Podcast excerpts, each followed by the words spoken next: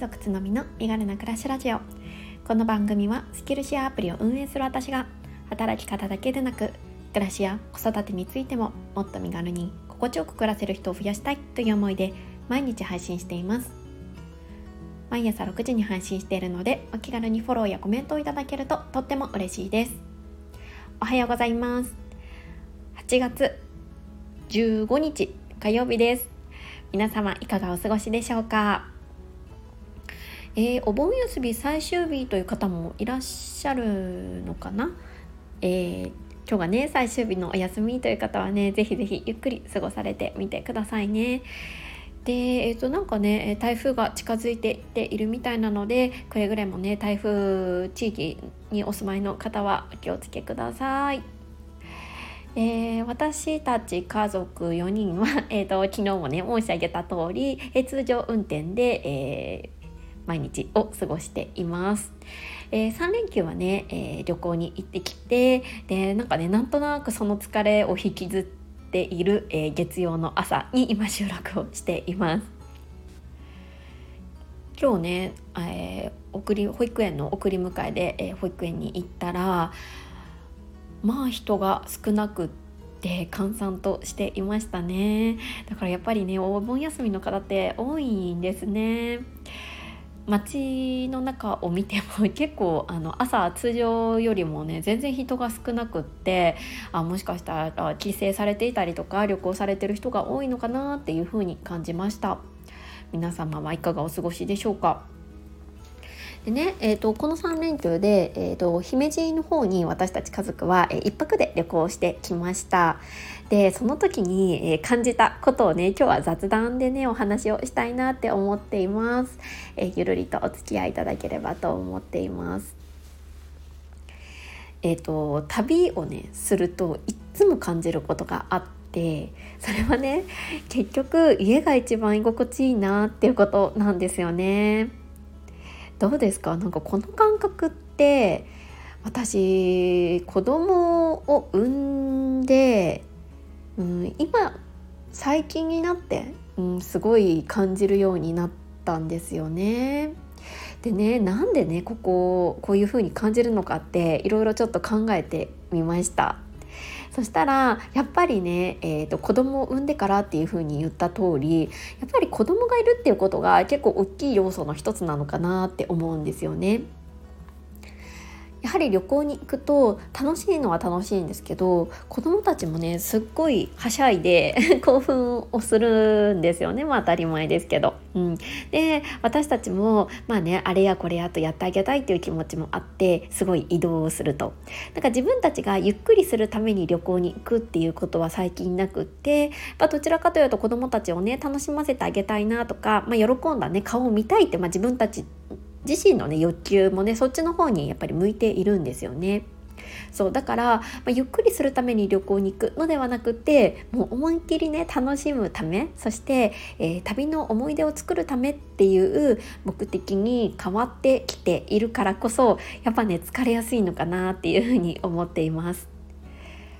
あとはまあ旅先の、うん、宿とかにもね関係しているかなって思うんですよね。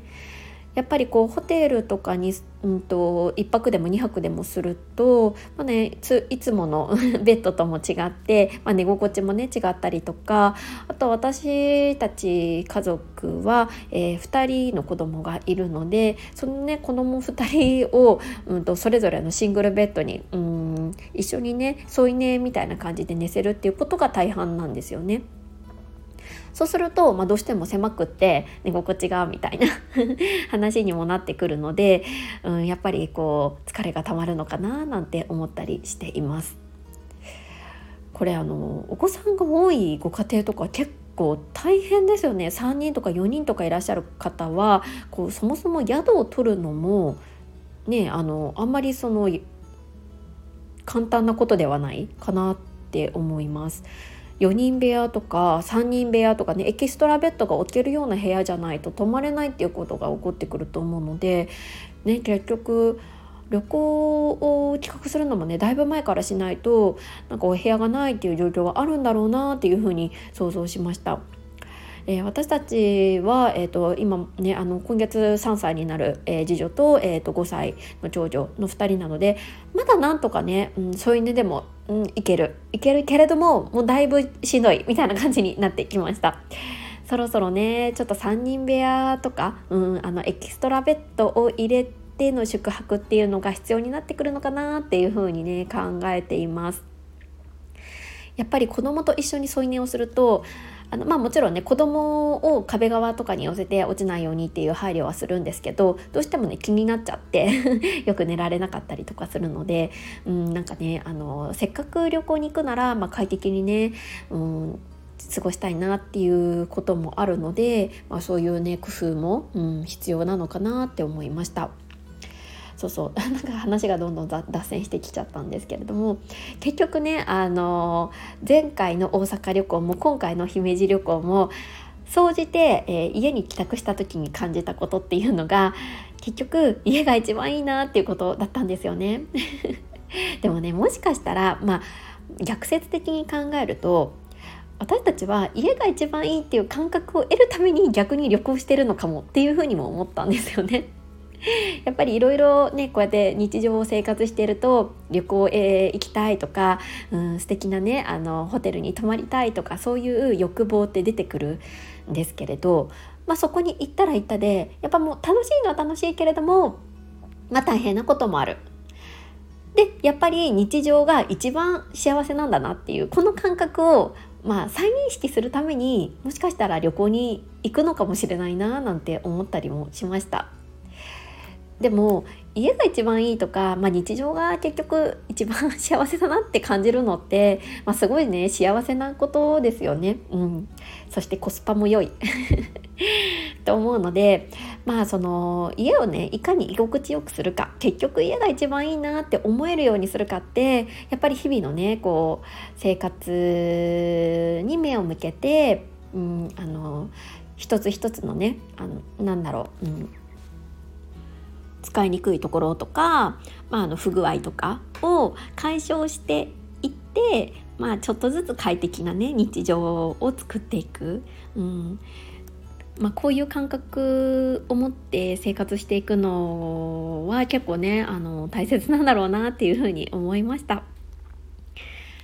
ねいつもながら何を話してるのかだんだん分からなくなってきたんですけれども今日はねちょっとね体が疲れているっていうこともあって頭が回っていません。仕事もね溜まってるんだけどなかなかねちょっと進みが悪いのでちょっとラジオを収録してみました。皆さんは旅行に出かけた時とか、まあ、はたまたね帰省した時とかその帰った後家に着いた時どんな感覚になりますか？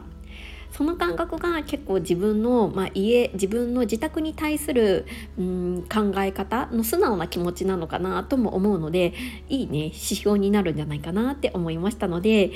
是非是非振り返ってみていただければなって思います。